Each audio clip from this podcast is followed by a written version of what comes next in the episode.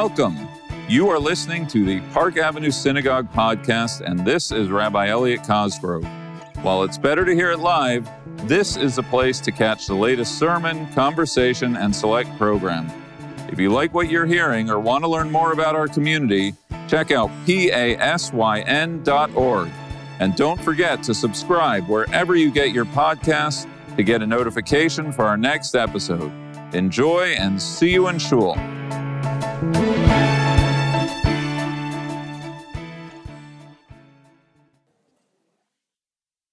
Bruchim Habayim, everyone. Welcome, welcome, welcome, welcome to an evening of dialogue with one of my favorite rabbis, one of my favorite people, Rabbi David Wolpe of Sinai Temple. Um, Rabbi Wolpe is the Max Webb Senior Rabbi of Sinai Temple.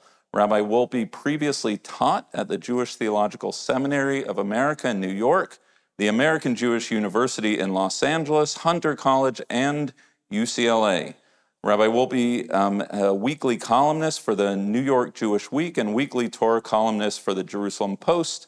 Rabbi Wolpe has been published and profiled in the New York Times, Los Angeles Times, Washington Post, Time, Newsweek, The Atlantic, and many, many more. He's been on the Today Show, Face the Nation, ABC this morning, CBS this morning. In addition, Rabbi Wolpe has appeared prominently in series on PBS, A&E, History Channel, and Discovery Channel, and has engaged in widely watched public debates. Rabbi Wolpe, who has spoken in seminars, public and scholarly forums, and scholar in residence appearances hundreds of times all over the world, from Israel to India, the author of eight books, including the national bestseller, Making Loss Matter Creating Meaning in Difficult Times. His new book is titled David, the Divided Heart. It was a finalist for the National Jewish Book Awards and has been optioned for a movie by Warner Brothers. Please join me in welcoming Rabbi Wolpe.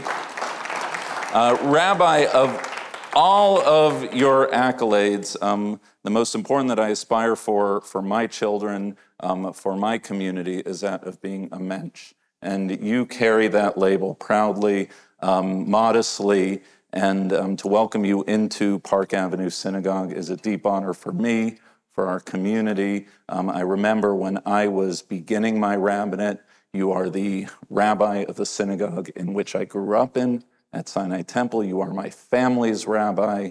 Um, you have been a mentor to me over the years, both directly whenever I've needed to speak to someone and get counsel. You've always been there for me from day one. And um, at a distance, your rabbinate very much a model for me here at Park Avenue Synagogue. So it is a deep um, pleasure and honor to welcome you here. So, first of all, I, I mean, I don't know exactly what to say to that, um, other than that I can't imagine. Uh,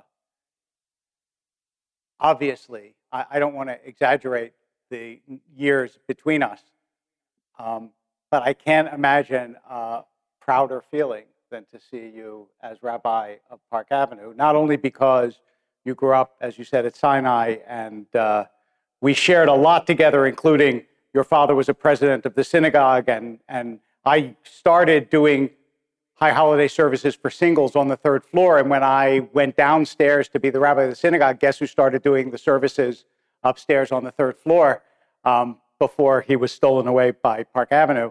Uh, but but I think that it's clear that you know you are a major rabbinic voice, not only in the conservative movement but of our time, and so for you to say that means a lot. And I think you guys are unbelievably lucky. Unbelievably lucky. So.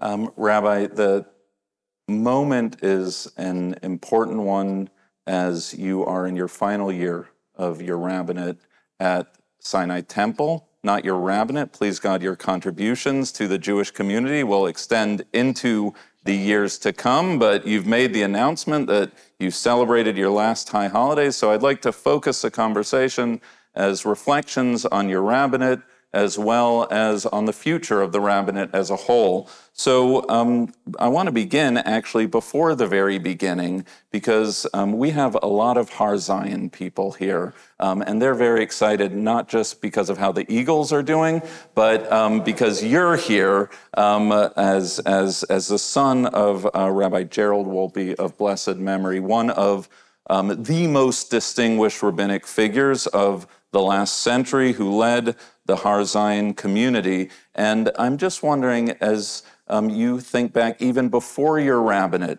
what were um, the lessons that um, you learned either explicitly or implicitly about serving a large congregation?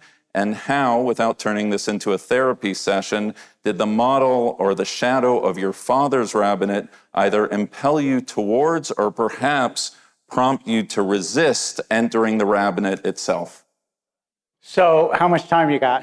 um, I, is it okay? I'll address yeah, yeah. as opposed to turning my back to. First of all, um, it's, it, I want to start this by saying, for those of you who knew my father, um, and and of course for those of you who didn't, uh, my father was, and and all of I have three brothers. They would all say in different words exactly what I'm saying. The most wonderful of men. He just was. He was a fantastic human being. He was at home. He was in the synagogue.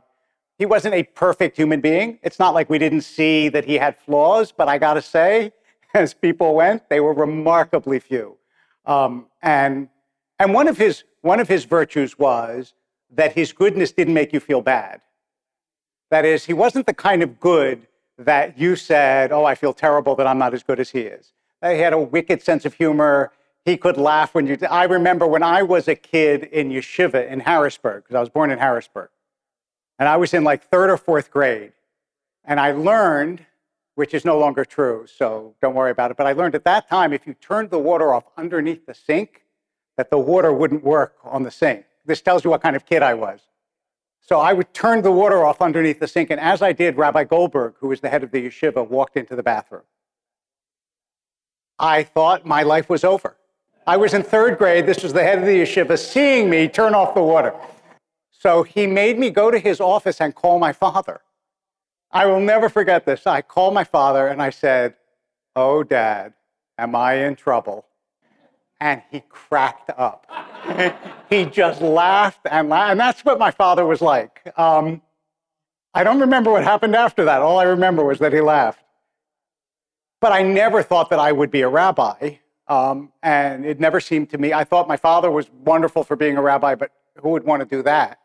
Uh, and then um, it really was, I sort of went to rabbinical school on spec.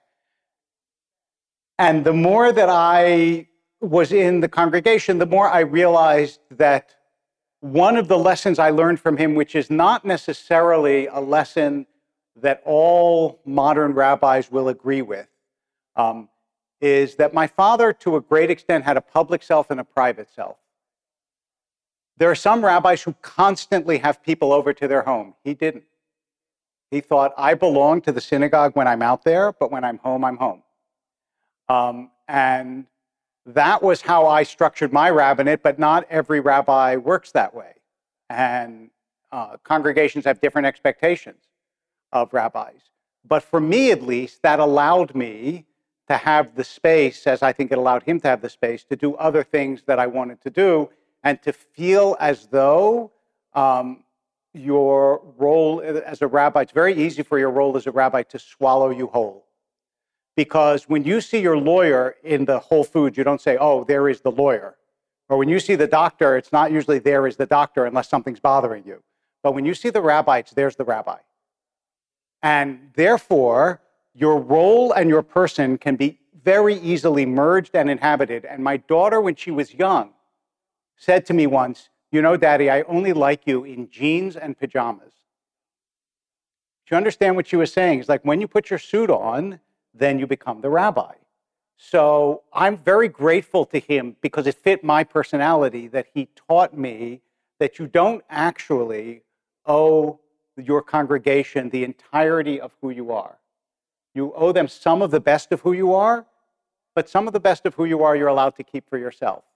And I think that that's, um, that's something, and the reason I say this in part is it's something congregations need to hear because, especially for children, when I was a little kid and I would go over to other people's houses, not the Rosenfelds, because Jimmy Rosenfeld is here and his parents like knew my parents.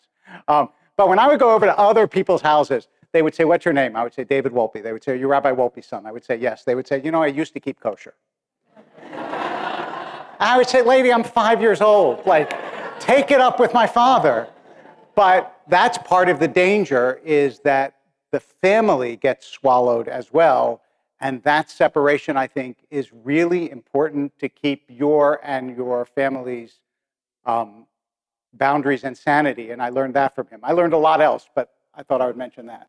No, I was worried about putting you in therapy. I feel like I'm the one in therapy right now. Um, but um, now, now you spent uh, the first part of your career, I think the first 10 years or so, um, not in congregational work. And I was thinking about that because I also, um, there was a time that I thought I was going into academia, and, and Debbie and I had all our kids in Chicago and otherwise. Um, was that a moment uh, that you were resisting the inevitable pull of, or were you thinking that there are different ways to serve the Jewish people and you might do it through scholarship as opposed to, um, or how did, how did, how did it was because years... for me at least, um, I had serious doubts that I was going to be good in a congregation because of the tendency that you just heard, which is I like to be, I'm, as, when I tell people that I'm asocial, and they say, no, you're, you can't. Look at you. You're not asocial. I said, nobody could have read as many books as I've read who doesn't like to spend a lot of time alone.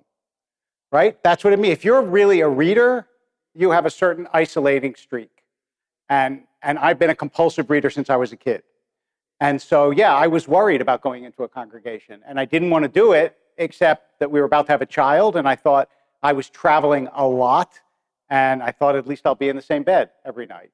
Um, Having said that, though, I want you to know it's been incredibly enriching, and I don't, I don't regret it for a second. And and it's because of the story I've told many times. I told it. In, I, there was this is on my on Yom Kippur. I talked about some of these things to the congregation, and and one of the things uh, that was a constant. My daughter used to make fun of this fact all the time. Is it would be Saturday night, and I would say, I can't believe I have to put a tuxedo on and go run to the Beverly Hilton or the Beverly Hills Hotel or the Beverly Wilshire or the Beverly and do this wedding. I just want to like sit here and read or watch Netflix. And she said, and then every time you would come home and I would say, Dad, how was the wedding? You go, it was great. I had such a great time because the interaction is actually wonderful and life giving. And so I think that it was very good that I was forced out of my book lined room. It was good for me, and I think it was good for my soul, and, and I hope it was mostly good for the congregation. Uh, and now, in your uh, final year of serving Sinai Temple, what do you wish that someone had told you at the beginning uh, that might have made the journey uh, that much wiser, maybe um, avoided some of the rough edges? Um, what would be your advice now? that you would have given yourself? Well, I mean, if I if I had the wisdom that I have now, I would say, "Don't worry, everything's going to be okay," which I didn't know at the time because I, I mean, we we went through, as you know, a couple bouts of cancer and so on, and I didn't know that everything would be okay. Um, but I would say that the other the other part of it, which is just an inevitable part of living, is that the um, the you, that you should try to, to tell time a little more by the calendar and not by the second hand. That is, that the things that, that you think are overwhelming now, you actually will forget about in a month. And, and you have to constantly remind yourself of that and try to take the eagle's eye view. Um, because if you get wrapped up in the controversy of the moment, this is why I tell people all the time that's the difference between social media and reading books. If you read a history book, you're telling time by the calendar. If you read the news, you're telling time by the second hand. And things that you thought months ago were the most important things in the world, you don't even remember now. You don't even remember them. And the same thing is true in our personal lives. And so there is a certain um, perspective that's really difficult to attain, that we all know we should attain, but it's really difficult to attain. And if I were like advising myself earlier, I would say all the things that you're about to worry about, the vast majority of them really, really won't matter. I mean, there's, there's this story about Napoleon that he used to leave his mail unopened for three weeks. And then he would be thrilled to discover how much of it had already answered itself. And it's the same thing, but we don't do that now, especially not with email. So,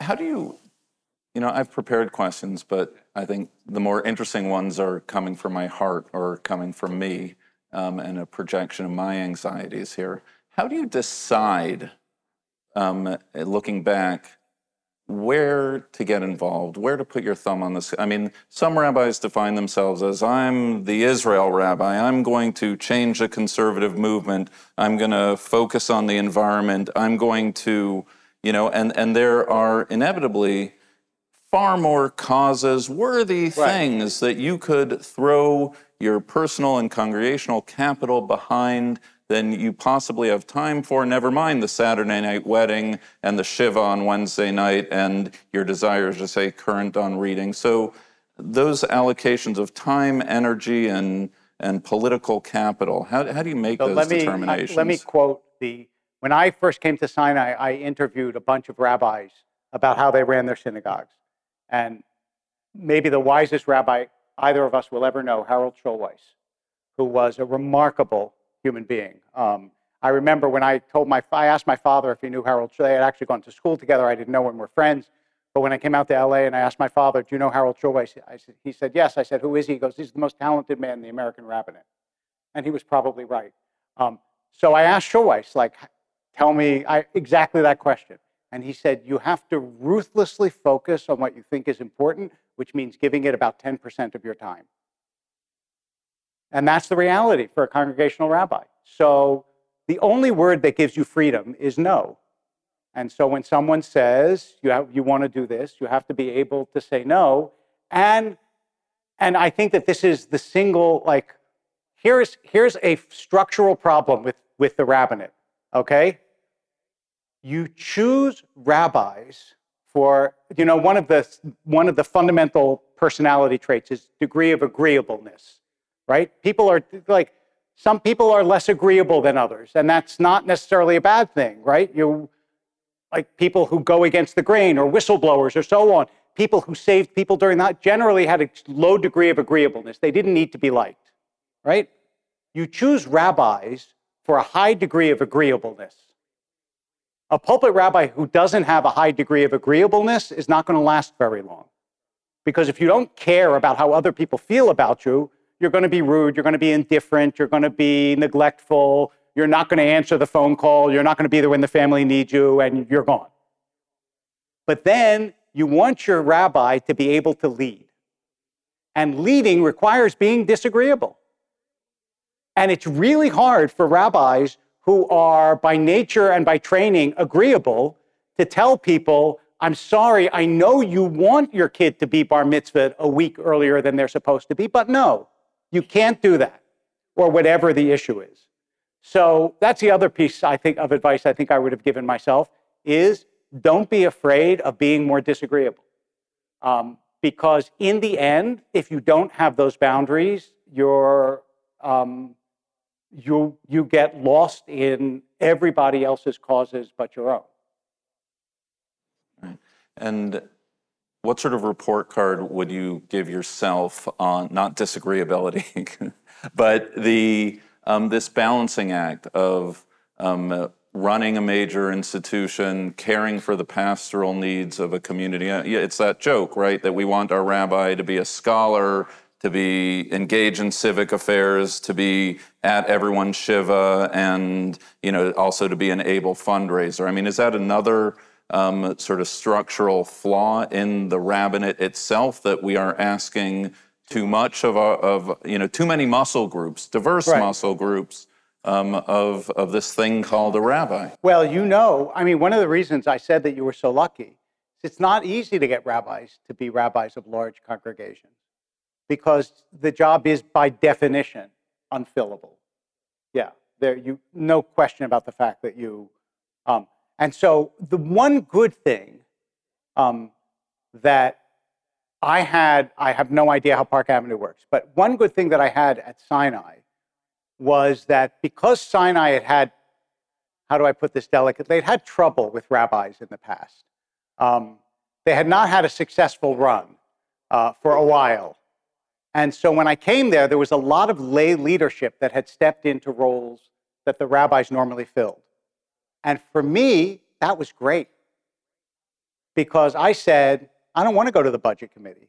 And they said, okay, we're happy to take care of the budget. No, you don't have to worry about that. And that was fine for me because I wasn't a budget person.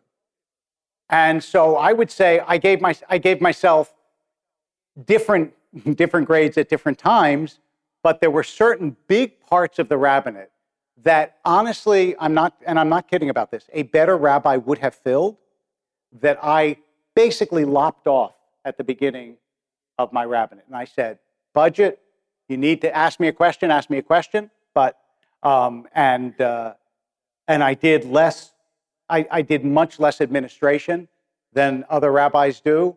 Um, and, and so you, I, I think what I would say to any rabbi is to focus on your strengths, make those strengths clear to the congregation. And if they can't live with a rabbi with those strengths and weaknesses, then it's not the right match.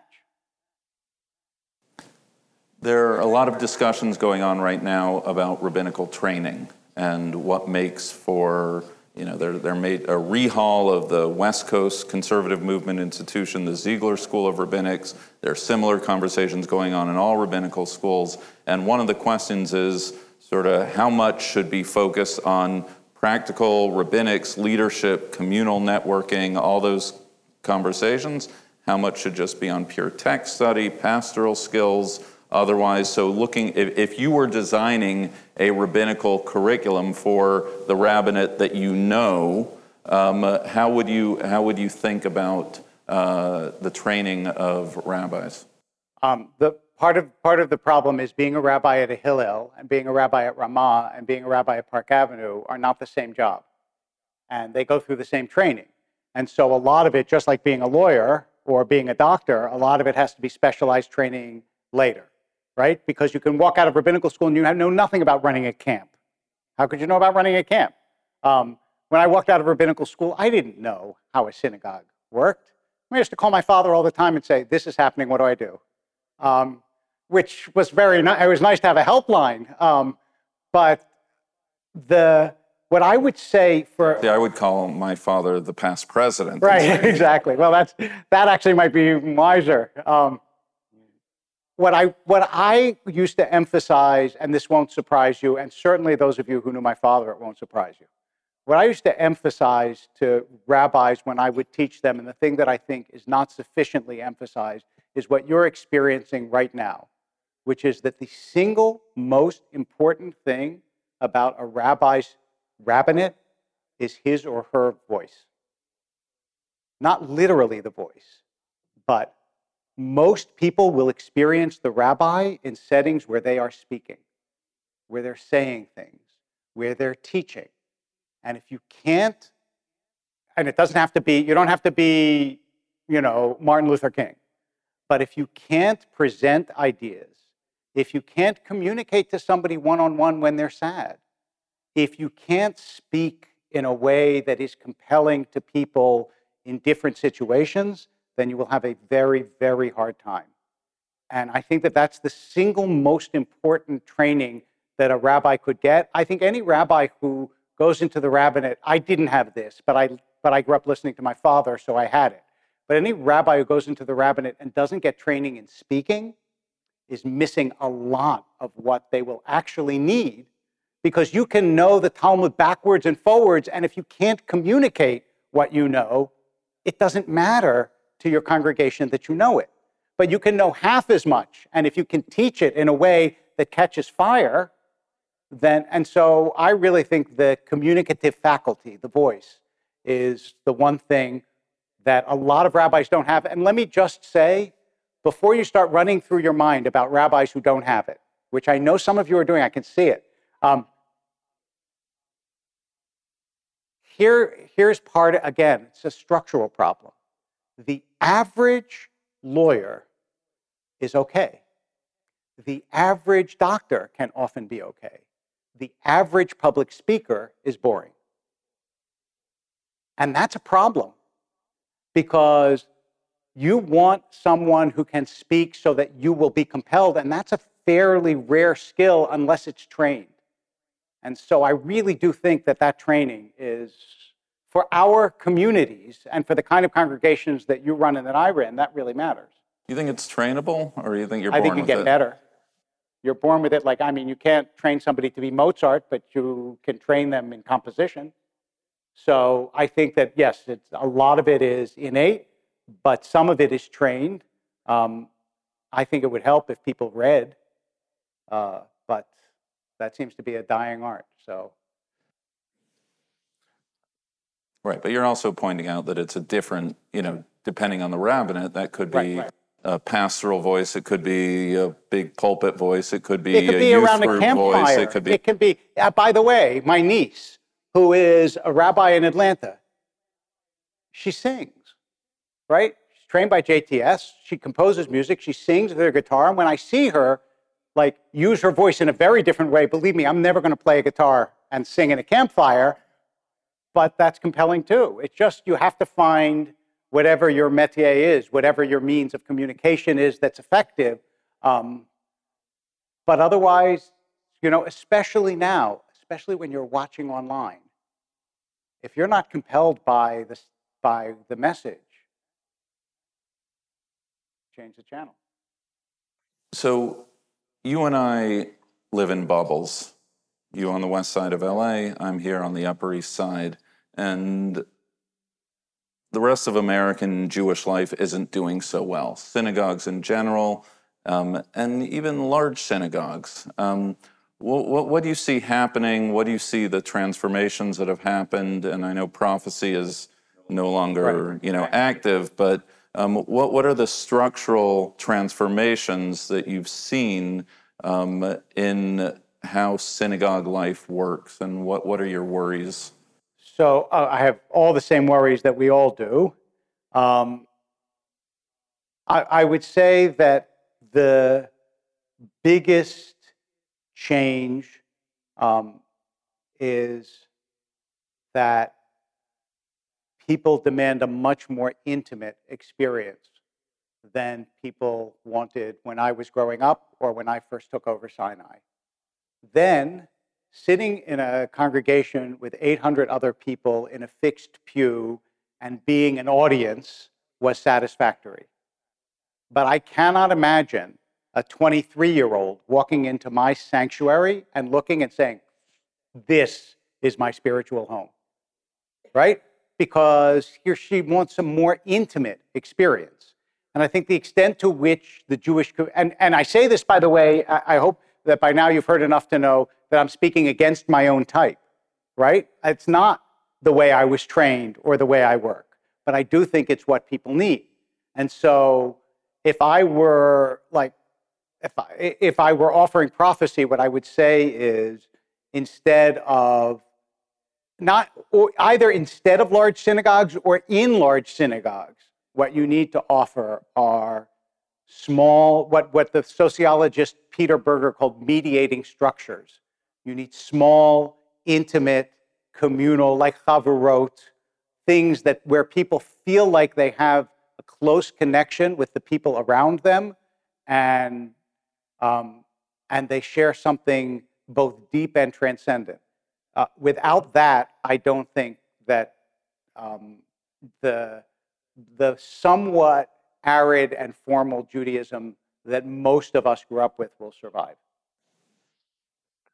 I'm going to ask uh, one or two more questions, but then we're going to open it up for uh, the last part of our session for questions from the community. Uh, one of the structural questions that I've spoken about and been pushing my community about is um, not just the structure of synagogues, but back to the question of the rabbinate of developing young talent to enter into the rabbinate, whether that's Jewish education broadly speaking, Jewish communal service, um, or the clergy formally as rabbis and cantors, and the numbers are not good. Uh, the numbers entering into the West Coast Institution, into uh, the Jewish Theological Seminary, into all rabbinical schools, actually independent of denomination. Um, no one's just, you know, you know, living large right now. People are not going into the rabbinate as, you know, I don't know what your class size was, but mine was, I think, about 40 um, students. It, it, was a large class. Um, how, how, how do we counter this? How, how, how do we seed um, uh, future uh, would be uh, rabbinic leaders and Jewish educators? Or, or, first, perhaps diagnose maybe what might be happening, and then. Well, part of I uh, think part of it is that talent. I mean, talent has a lot more avenues now than it did. Um, that's one thing, but also because we don't we don't do what you're doing, which is most rabbis don't talk up being rabbis. Um, and they say, look, they, as I just did, these are all the things that make it difficult to be a rabbi, um, which is true, but also I, I think that for a talented young person, there is not a life that they could possibly lead that would be more meaningful and fulfilling. And I don't think that most of us give that message often enough, but it's really true. Um, I, I mean, the things that you look, rabbis receive more chizuk, more encouragement, more reinforcement in a day than the average corporate lawyer will receive in their lifetime. Really. And that's, I mean, in some ways, by the way, I want you to know that's an ego danger, right? Because in some ways, you can't take it seriously. Because if you do, then you'll start to believe it. But in another way, what people are saying to you is your presence matters. And I know so many young people who, whose deepest despair, once you peel away all the other layers, is that they don't matter. And they don't know what to do that will make them matter. And a rabbi matters. Even rabbis that have struggles in small congregations or in, you know, you do a funeral and you've mattered forever. Do you know how many people tell me your father did this. Your father did that. I remember when your father said this. I remember when your father said, I mean, he mattered, made a huge difference in a lot of lives. And, and so if you, uh, what I would say is that we, we need to, we need to encourage people who are young to appreciate the fact that this is one way of creating a meaningful life, which is ultimately what we all want to do. Um, and I, I think we haven't done that well, which is a shame, but we should, uh, we should do it better. Thank you. Thank you. Do we have any questions here for, uh, from anyone present? And Har Zion people get first, uh, first pick if you want one. Um, okay, so let's, uh, uh, Jimmy, yes. Well, first of all, thank you for coming. And, um, and thank you for mentoring a fantastic rabbi young people, is there a, a, a, uh, desire for spirituality? Is there a thirst for spirituality amongst young people where we can provide them with um, guidance and the richness that Judaism provides? And many sermons I've heard you give take our ancient history and bring it to relevance today. And I think that young people are thirsty for that, but you guys have, you know, learn much more about that than So there are there are meditation retreats, there are small communities and synagogues, there are camps, there yeah. I mean, there are a lot of ways that the Jewish community is trying to meet that need. Um, part of the part of the shift in perception that I think is required is that those kids grew up in synagogues that didn't address that. And so they're predisposed to assume the Jewish community can't address that. But in fact, we do all the time, every day. I mean, you know, I, I was just in Israel where there is, no, I did not participate in what I'm about to tell you. But in Israel, there is a huge and burgeoning psychedelic community that is seeking spirituality through Kabbalah and psychedelics. Um, you, there is almost no spiritual quest that you won't find in our tradition, and it's all there just for the seeking. Uh, Barbara, please. Um, how did your illnesses inform your rabbinic skills in general and pastoral skills in particular? And how can you develop empathic skills, an empathic skill set in rabbis who have been blessed with health and have never experienced loss? It's a great question. Um, so I want to say, first of all, I want to make, I want to start with the externals because they actually prove to be, in some ways, even more important. When I, before I had cancer, okay, I had a brain tumor, I had a, a seizure and a brain tumor, and then I had a couple brain surgeries, and then later on I got lymphoma and I had chemotherapy. And my daughter used to say to me, How come every time you get sick you lose your hair? Um, but it came back. So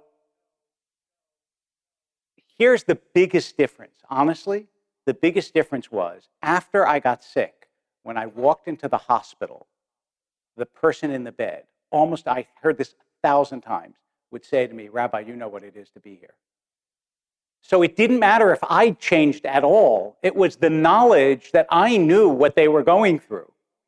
That, and, and one of the things I learned was when you say that someone's in the hospital but they're going to be released, and you go, oh, fine, like everything is okay, that just being in the hospital is in and of itself a terrible thing. Also, by the way, I learned, which which everyone should know and too few people know, that there is there's just no creature on earth more wonderful than a good nurse. No, nothing, nothing in the world, and and the converse. Um, but but um, but I think what I I I suppose what what age does, and you can't accelerate this process, or illness does, and that's the one accelerator other than age, is it gives you a sense of your own fragility.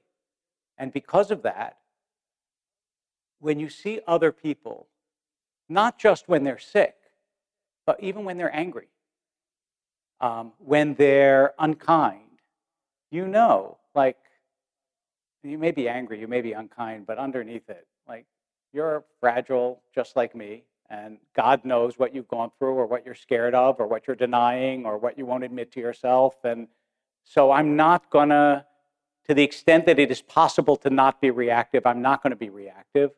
Um, and that this helps with that a lot. And one of the things that I've learned in the rabbinate that, again, everyone knows it because you don't learn things. You know, it's like a, uh, the, the French philosopher Andre Gide began a lecture by saying, um, everybody knows what I'm about to say, but you all forget, so I must repeat it again. And that's true with what I'm about to say. We all know this, but we have to repeat it. I can't tell you how many times somebody, especially online, has said something angry to me. I will respond non angrily, and their next message won't be angry. It won't be, I haven't answered them, I haven't necessarily satisfactorily answered them. I just didn't get angry back. Um, and so I think that the constant consciousness of our fragility is a really deep blessing. It allows you to be more forgiving of yourself and of others.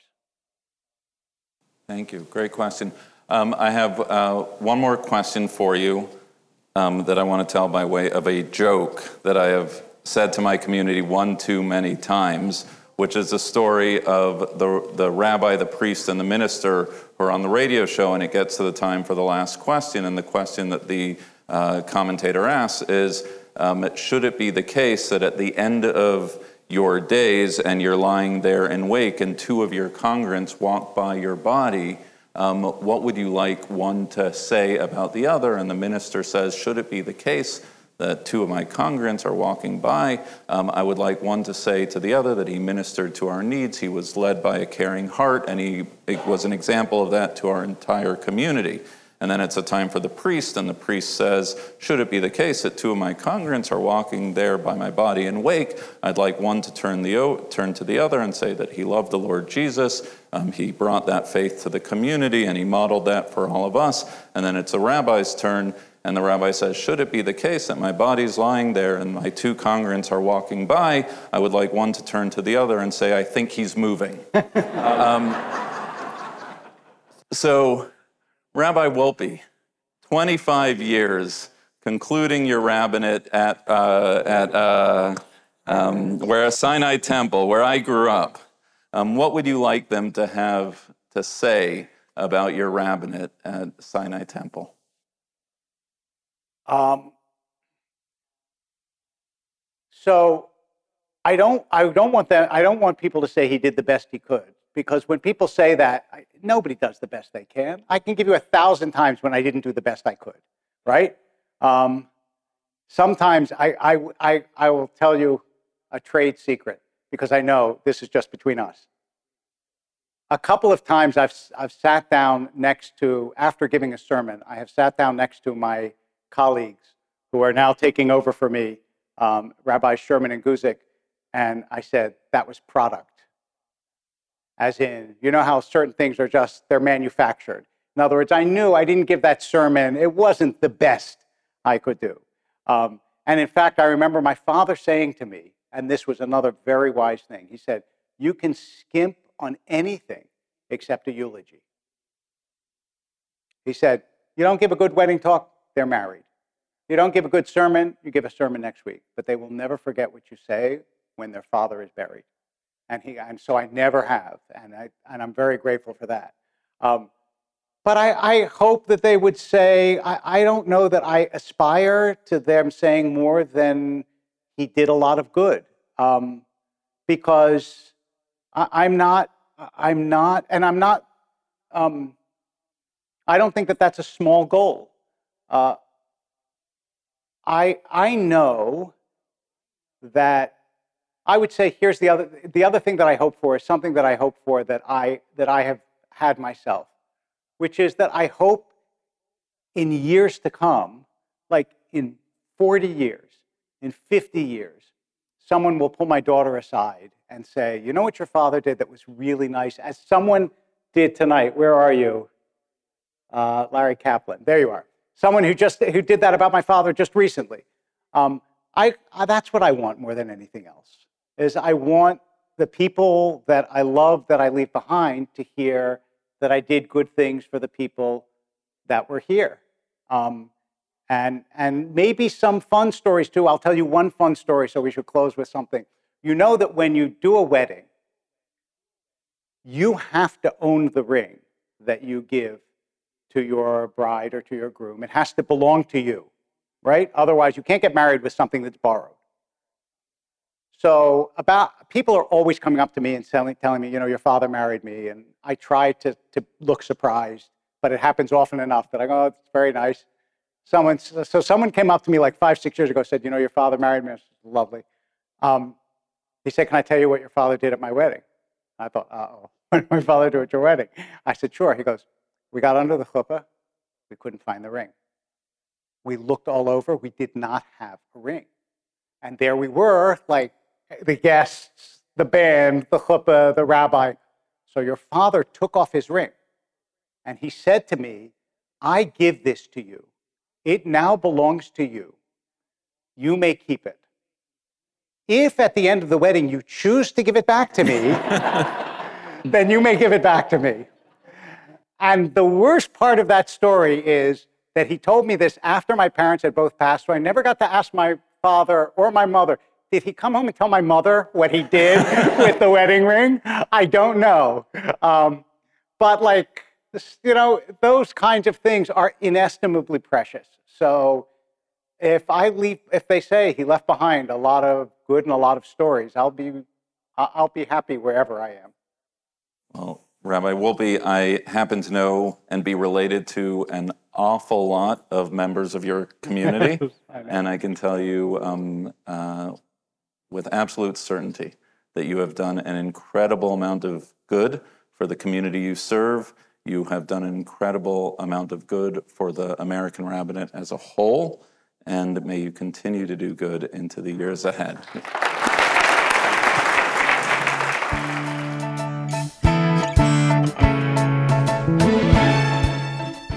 Thank you for listening to the Park Avenue Synagogue podcast. If you enjoyed this episode and want to learn more about our community, check out pasyn.org. See you in Shul. Hallelujah, el Hallelujah, Hallelujah.